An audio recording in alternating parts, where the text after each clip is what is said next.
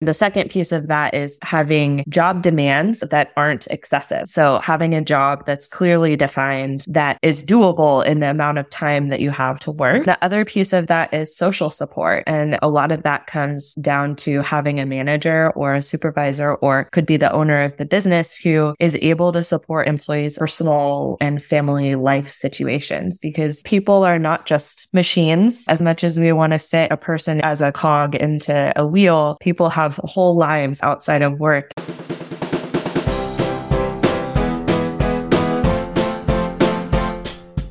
You're listening to Oh Shit, I'm the Boss Now with your host, Jackie Koch, the podcast with all the tips and tools to help you succeed when all of a sudden you have the realization that you're the one in charge.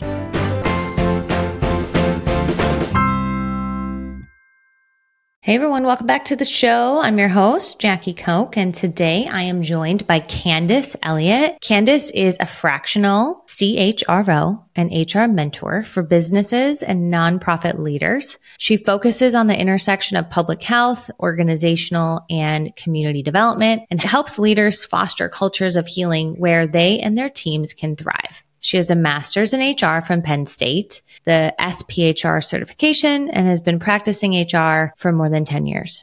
She's also the mom of two little boys, both under three.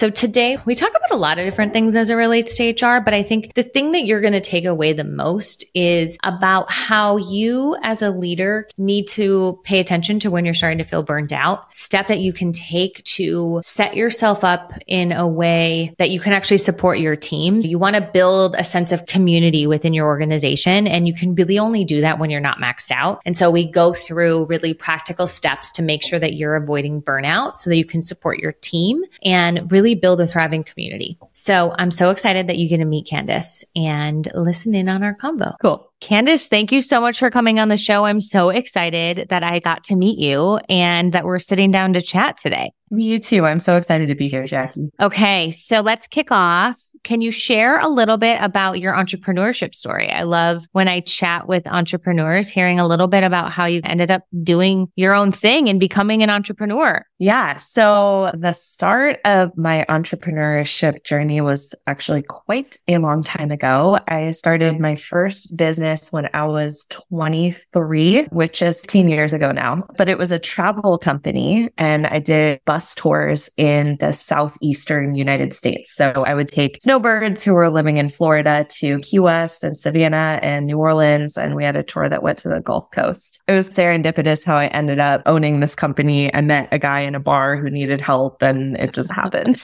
okay. That's not what I was expecting at all. And how awesome is that? But it tracks then helping people have experiences and do all of those things. So much of the customer service, I imagine that went into that probably set the stage for you figuring out and being successful in an HR role then, because that's a lot of what we do, right? Yeah. I like to say actually that I learned how not to do business through that company. I think I made every single mistake that there is to make in that company, but I also learned QuickBooks. I learned how to do direct mailer marketing. I learned how to run the operations of a very small business. I had a few staff who were working for me. I ran payroll. I coordinated tours. But ultimately, at the end of it, my business partner and I just decided it wasn't the right fit to keep working together. And mm. I came back to California where I live now to be closer to my family. And that's when I decided to go back to school and to learn human resources because I wanted to work in people and culture and building culture culture and in business. And I felt like that was a good fit for me. You went back to school. For me personally, I also went back to school and have an advanced degree, but I feel like I don't want to diminish the value that I got from going back to school. But to your point, I learned so much more like in the trenches, actually building a company. I'm so curious your thoughts having built a company young, then going to school. You did it the way that I probably should have, where I went to school and then built a company where, you know, if I was building it and going to school at the same time, it probably would have been more effective. But I'm curious your experience. Yeah, I knew when I finished being involved in that company that I wanted to start my own business again at some point, but I felt like I needed to learn more before I did that. So I did the master's in HR program and it was an online program. And I was also working as the HR manager for a restaurant group. And I feel like that was just such an interesting synergistic experience because I had problems that were happening at work that I could bring to school. And there were things that I was learning in school that I got to apply in yeah. my workplace. But I for sure agree with you that there's no substitute for real life experience. There isn't. And yeah. I guess for any listeners out there thinking about making the jump, like you're never going to feel ready and you'll figure it out. You yeah. will. Everything is figure outable. So now talk a little bit about what your business is now and how you support small businesses. Yeah. So my company is called Fortress and Flourish, and I am really focused on supporting smaller nonprofit organizations and small businesses with values aligned human resources. And so I do a lot of compensation studies. So creating fair and equitable systems of pay. And then I also am a thought partner for executive directors and CEOs and owners of companies when they're trying to think through strategic HR things. So a lot of times people who come to me have gone somewhere for advice, but they have found that advice doesn't quite fit with what they want to do or with their values or their mm. ethics. So we think through more nuanced and fresher ways of building systems for people. Because I think a lot of the systems that exist, if you look at the research, they really come out of industrialization and then they come out of the 50s, a time when we had single earner earner families for much of the country, not all people, but the ways that we have built work come out of these older times. And we have different things that are happening now that we need to adjust to. And, and so yeah. we're in this interesting in between period. And I feel like there's a lot of hope for the future and a lot of really great things that we can do, but also it's really challenging for business owners and executive directors. Yeah, I've never thought about it in that way. And you're so right. We are in this cusp of not only just with remote work or flexible work schedules or anything like that. There's so many other aspects of how work is that is set up from historic reasons. There are no actual reasons for some of these things. I love that you bring that up because I've never actually thought about it in that way or put words to it in that way. And that's such a great explanation. Yeah, also- it's like we've inherited inherited these things. Yes, thank you, know? you. Even the minimum wage, for example, it was created in the 1930s. It was meant to bring people out of poverty, but we haven't had an update to the minimum wage since I think it was 2009 federally. And in a lot of places, including where I'm living right now, which is one of the most ridiculously expensive places in the country, that minimum wage is actually forcing people into poverty. And so we created this system to address this issue. But if we don't keep updating it, then it doesn't work the way we want it to. So it's like thinking holistically about why you're doing stuff, not just because. And the other mm thing I think, not only policies and rules and employment laws and all of that stuff, I do think when you talk to some folks who've been in HR for so long, they're very black and white and you can do this, you can't do that. And if you actually think about it, there's far less right and wrong and a lot more let's talk about impact and let's talk about the nuances. Cause I don't know about you, but I'll have people reach out to me like leaders and they'll be like, I want to do it right. Or is this a law? Or do I have to do this? And I'm like, no. And there's just this like confusion that they have to do so many things versus the conversation around why you might want to. It's like there's a spectrum of choices that are in front of you and there are different risks that are associated with different choices, but you can decide where you want to fall on that mm-hmm. Sort mm-hmm. of spectrum. I feel like too, a lot of people who are on the receiving end of HR feel like it isn't really supportive of them. Like HR is a four letter word. You don't want to deal with HR. My job is to protect the business and to help things work better together. It's hard. It's such a hard thing to work with sometimes, but you're right. Like people do look at us as the bad guys when it's like almost everything I've ever had to do with my clients or in my full time jobs I didn't have the final say on. I'm just doing it. My only hope is that I get better at influencing decisions, right? Because that's really the only thing I can do. But that's a whole mm-hmm. nother podcast topic. Totally. What I really wanted to dive into to chat with you about today, because you do so much work in nonprofits and, and so much of the other stuff you do is about building thriving communities. And as a small business owner and folks listening to the show, they often want to make an impact and they want to make a positive impact on their communities. And I want to chat with you a little bit about that. But where we start is I'd love to just chat through what are different types of communities that your business actually can tap into when you say you want to make an impact often when we have this idea of wanting to create impact, we can think that we need to start with something new, but we don't necessarily have to do that. We can start with what we have. So we might have employees. We might have clients. Hopefully we do if we're in mm-hmm. business. We might have participants if we're running a nonprofit, for example. We might have a board of directors. Um, we might have vendors that we're working with. And so if we're wanting to create impact, we can start by doing that in these relationships that we already have. Other relationships that we might already have could be with professional associations. So maybe it's a chamber of commerce. You might have relationship with your elected officials. If you don't, I would definitely recommend reaching out to them and starting to build that and other kinds of professional organizations. And we didn't even actually talk about this before we hopped on, but as we're chatting through, I'm thinking HR is often tasked with coming up with the give back program at a company or the volunteerism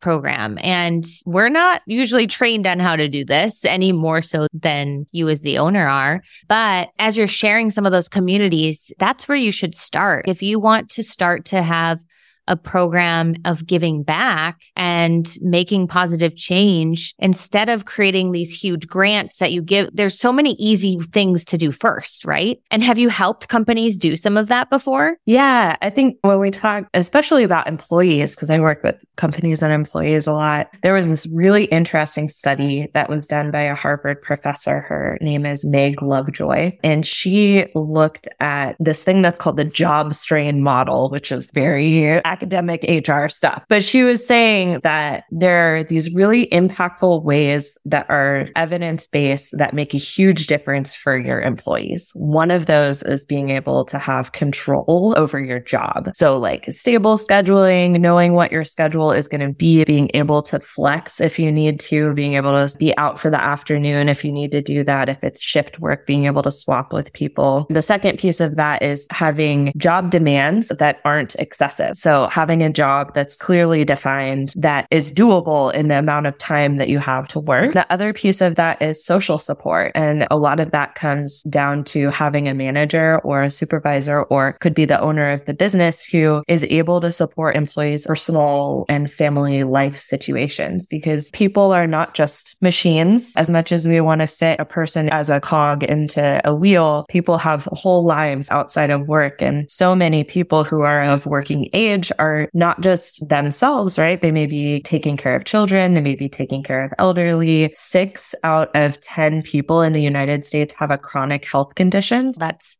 way higher than I would have expected.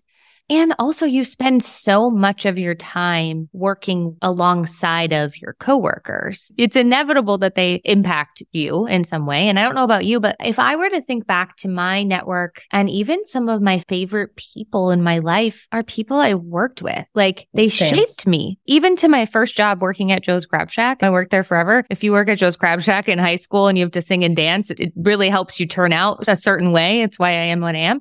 But those people I worked with shaped me and I'm so fond of them still 20 years later. So it is such a big place and a big place where you can create a great community for your team. Yeah. Yeah. And I think that we spend 50% of our waking hours at work. And if you think about people that are commuting, which is shifting maybe for some people, but not for everyone, it's more than 50% of our waking time is at work. And so the content of our lives at work has a huge impact on who we are as people and on our relationships and on our involvement in our community. I think of businesses, not just as creating their own little community, but also they really impact impact more broadly through those other relationships like clients and vendors mm-hmm. and other mm-hmm. things. Totally. So I know there's this trend. I'm lacking the word I want to say for it. So I'll say trend. You can correct mm. me if there's a better word for it, but I do feel there's a lack of community. You need community to have a thriving life as a human, right? And strong communities are leaving us, like they're fleeting us. And it's causing a big problem in our country for, or everywhere in the world, I imagine. And I think you mentioned it uh, known as the loneliness epidemic. Mm-hmm. And I want to talk a little bit about that because if you're a manager, I think it can feel overwhelming. Like you're trying to keep the lights on. You're trying to pay people's salaries. You're trying to give them benefits. You're trying to make sure they don't have a lot of work. And now you have to keep them from feeling lonely. Like it all just feels like a lot. I'd love to dive into a little bit about what you're seeing in that and ways that you as a manager can help people in feeling more connected to other people. Yeah. So we have really full plates, right? And we keep adding more and more on our plates. Actually, the Bureau of Labor Statistics says that we're 400% more productive now than we were in the 1950s. But that doesn't mean we're working less, right? It just means we're adding more and more to our plates. Mm-hmm. So if you're a manager that's that's feeling overwhelmed by caring for the people who are working for you emotionally, that is completely valid. There is a lot that you're doing. There's a lot that everyone's doing. One of the first things that I do with people who are having that challenge is just starting by looking at the workload and what's going on. What do we have here? What do we have to continue doing? Or what do we want to continue doing? What do we really love? What are the things that we're going to pause on right now in order to have more capacity for the things that we need or want to do?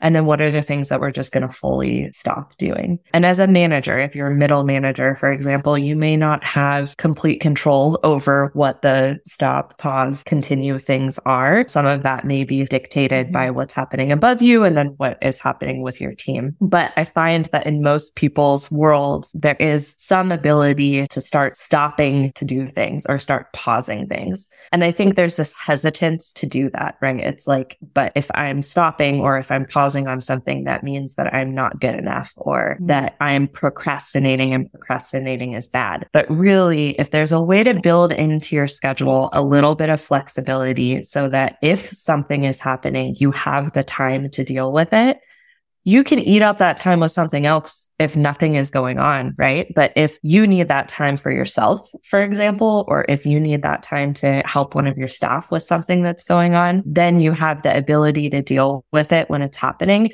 instead of just being triggered by what's going on. Oh my God, now there's this thing and starting to feel resentful about that person or your relationship with them, or starting to feel like they're not a good employee because they're dealing with maybe some mental health crisis or some physical health thing or they need to go grab their kid from school or something that day. Yeah, you hit on something that I feel like could be missed, but is so important. And that is you likely have more agency in your day to day than you want to give yourself credit for because it's easier to blame your boss or the business or something like that. And I don't know about you, but I find when you actually dig in with people, they quickly realize, oh, that's my fault why I'm overwhelmed or not doing something. Yeah, that is such a good point. I think that we can get stuck or we feel stuck and we can't affect change in our own lives. And so then we feel at the mercy of what's coming towards us and we get into this sort of reactive pattern. But if it's possible to just back out of that a little bit and have the sort of high level view of what's going on and assess it, that can really help. If you just need this little bit of a pause to look at it from the outside. Yeah. So workload is a great place to start. And I imagine that's for when you're trying to create more of a sense of community within your company or your team. Without that, if you don't have the time or the capacity for it, it's like you can't do it. Yeah. it's a weird place to start with community as like workload and your own workload. And then I imagine once you've done it for yourself, like helping your team then do it as well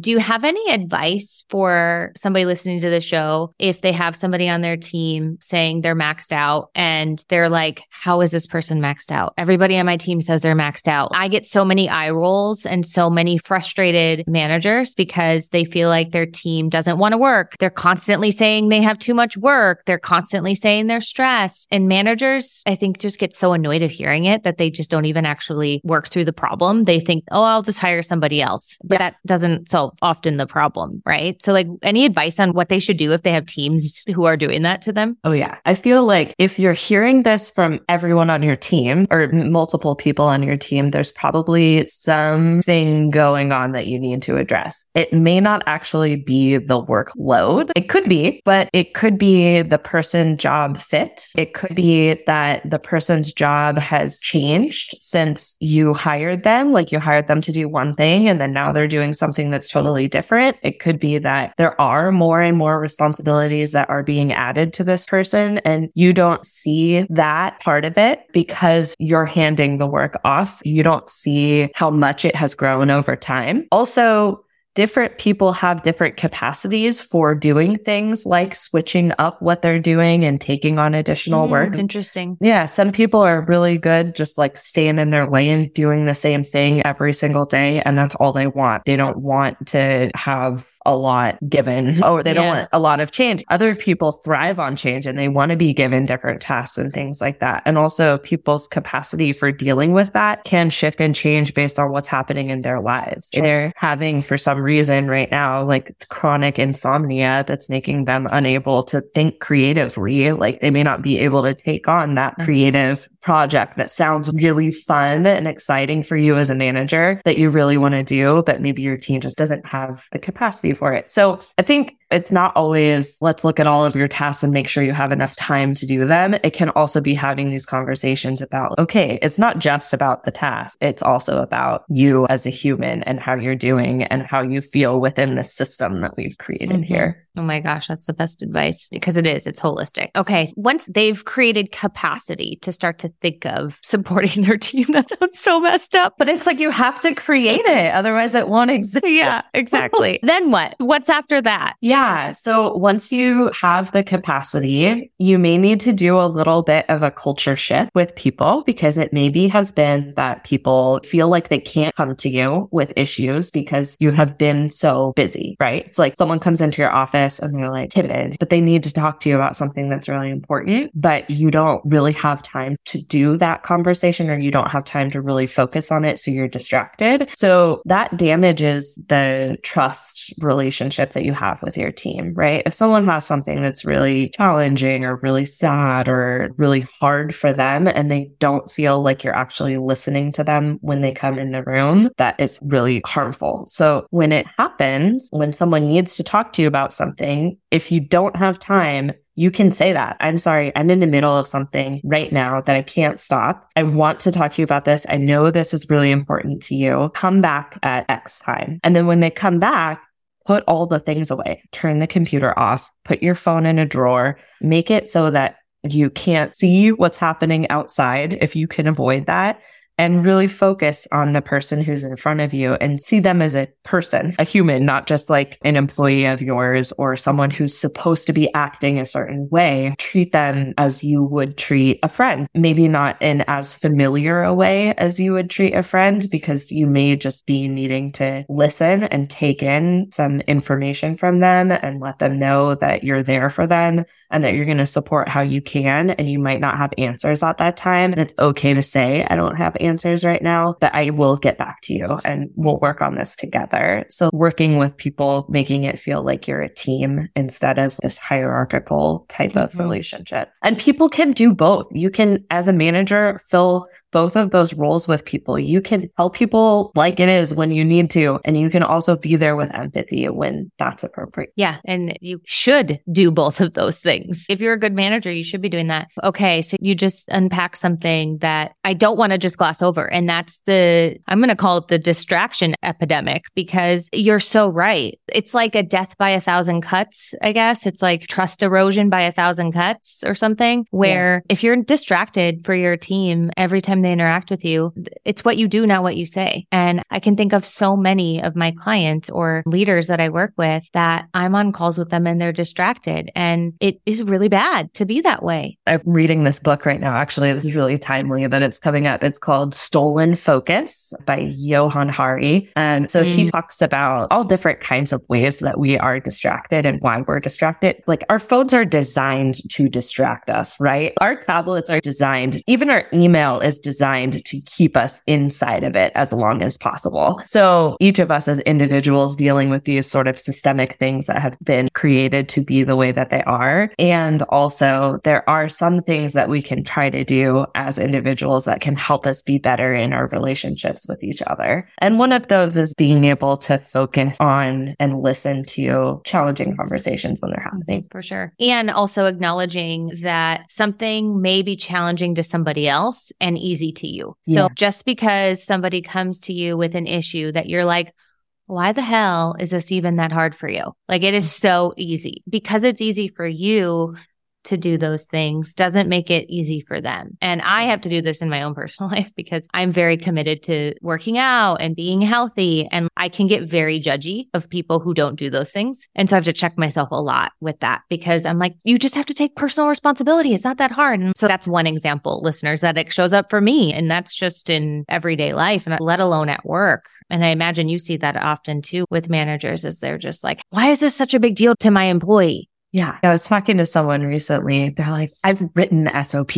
Like it's all there. I'm like, there's something that's getting missed. I know. So true. Okay. So if we think back to the two suggestions that you've had so far or the steps of building community, it's creating capacity for you to actually think about it creating meaningful spaces for people to communicate with you as their leader, those things don't seem that hard to me. Those are pretty simple things, right? You would think, but in being able to create the time, it's hard to do. And being able to actually really be there in the moment is hard to do. And then I think that third piece is the follow up. So you've created the space, you have been present there for the conversation, and then there's some follow up that's going to need to happen. And that is like where the rubber meets the road, right? Maybe it's just you're delivering information to them, or maybe it is that there's some kind of a change that needs to happen to how the work is happening. So yeah, it sounds easy, right? Just make the time and be there. And in a way it is, right? If you prioritize it and you decide you're going to do this, then it's completely possible to do, right? It just takes the prioritizing of it and the deciding to do it. Yeah. And that's the tricky part for sure. Do you have any tips for listeners on hacks on how to keep it top of mind or anything that you coach your clients on doing? Yeah, block it out. Block out time in your calendar where you don't schedule anything other than just have space for things that come up. I am guilty of this, right? Like my calendar is insane. It'll just get packed fuller and fuller with things. And I let people like schedule things onto my calendar, have this link that people can use to do that. And so if I don't block out time where no one can put anything, then I will just end up completely busy from the start of the day to the end of the day with no time to talk to to my team or answer emails or any of those things. So that's a hack, a really simple one that you can do that can help with this. For sure. Or even, I guess what comes to mind for me is like set an Asana task for yourself. Sure. Yeah. Follow up with so and so or a reminder. Or I do so many delay sends. Like this is not necessarily totally relevant to what we're talking about, but to do new hire review check ins, I pre schedule the emails that are going to go out to the people. I do it on their first day and they don't even have to think about it again but it's like getting into the habit of doing those things can be challenging. But there are so many things you can do when you're thinking about it so that it happens in the future. And I think we forget about those tools that exist. Yeah, I think that's such a good point. It's like when you're doing the initial thing, setting anything that you can as a reminder that will happen in the future is, yeah, wonderful hack, pro hack. Okay. If I'm going to recap everything we talked about is it's so important to create a sense of community within your business. Employees are already existing communities that you have. And we talked about really how to start to get clear and present in order to do that. And that's step one. But I almost feel like we stop here because people can't do any of the future things because this is probably the stuff that is stopping them from doing any of the future things. So it's like focus on those. And I feel like we should do a second follow up of, okay, you know that you have great relationships with your team. You have the space. Like, how do you create a sense of community within your employees and within your team? I feel like we should make that be a full episode in and of itself because there's so much to unpack on that. What do you think? I think so. Yeah. Okay, let's do it. I wanted to also ask you because we highlighted it a little bit in the conversation is not having the space to do these things and being so overwhelmed often can result in burnout. I know that's something that you help people with and you help people through. Can we chat a little bit about that? Yeah, definitely. I start working with people as they're feeling like they themselves are burning out. The calendar situation where you've got a million things mm-hmm. and you're mm-hmm. always double and triple booked, that's you. Or if you feel like you keep pushing pushing your team. So if you're hearing I have too much of a full plate from your team on a regular basis and you can't figure out why that's happening, we'll start by talking about what's going on with you as an individual human leader person and then what you're hearing from your team and what one actionable step is that you can take that will make a huge difference for you and your team. I do, they're called burnout buster session. And for listeners of the podcast, I'm offering them as as a free gift. The link for that's going to be below. Amazing. Take her up on that because getting clear on these things are going to help you leading your team so much and also just for your own sanity for sure. Okay. And trying to beat burnout before it becomes a thing is ideal. But unfortunately, we don't tend to notice burnout until we're already burnt out, I think. At least that's been my experience. How about you? Same. I was having a panic attack in my car and shaking and unable to breathe before I realized, oh, maybe I've been doing too much. Yes. Maybe I shouldn't have added all of those things. Uh, yeah, totally. Candice, it was so great chatting with you today. Thank you so much for coming on the show. I really hope that we get to do this again and you can come on the show a few more times because I think we can talk about a lot of great stuff. Thank you so much. It's been wonderful being here, Jackie. Awesome. Okay, listeners, go book your free burnout session and tell us how it goes. Well, I want to know personally. She'll know, but I want to know what you do and what steps you take to combat it and the results.